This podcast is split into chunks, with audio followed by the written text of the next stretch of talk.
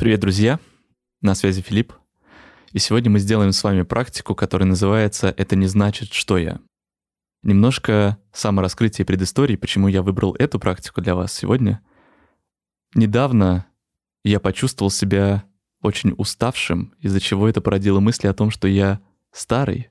У меня сейчас мало сил на то, чтобы заниматься йогой или танцами, которые, кстати, и приносят мне какую-то энергию, и я начинаю себя за это как-то критиковать, ругать, бичевать, в общем, заниматься всякими разными гадостями. И эта практика как раз-таки про то, что в какие-то дни мы более благосклонны к себе, а в какие-то дни более самокритичны.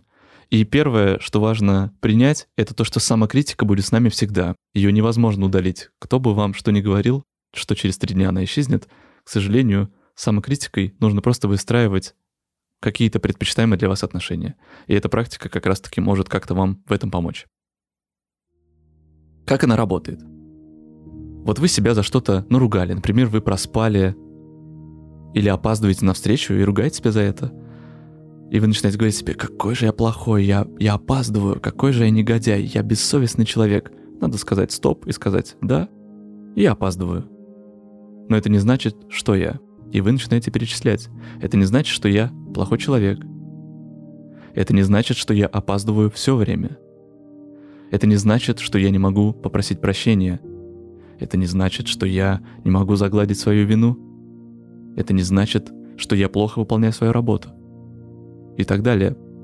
Вы сами стараетесь найти то, что как-то отвечает голосу самокритики и голосу самобичевания – для меня эта практика является бальзамом-звездочкой. Когда сердечко болит, я начинаю говорить, что да, сегодня я не занимаюсь йогой и танцами, но это не значит, что так будет всегда. Это не значит, что я плохой человек. Это не значит, что я не смогу к этому вернуться, и мне становится полегче. Найдите ответ.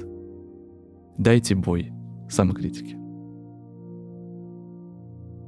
Спасибо вам, что были здесь со мной сегодня. Чао!